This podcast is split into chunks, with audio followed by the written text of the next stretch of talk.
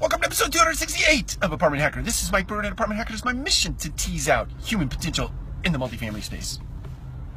Punchline The thing you fear most is the thing you should do next.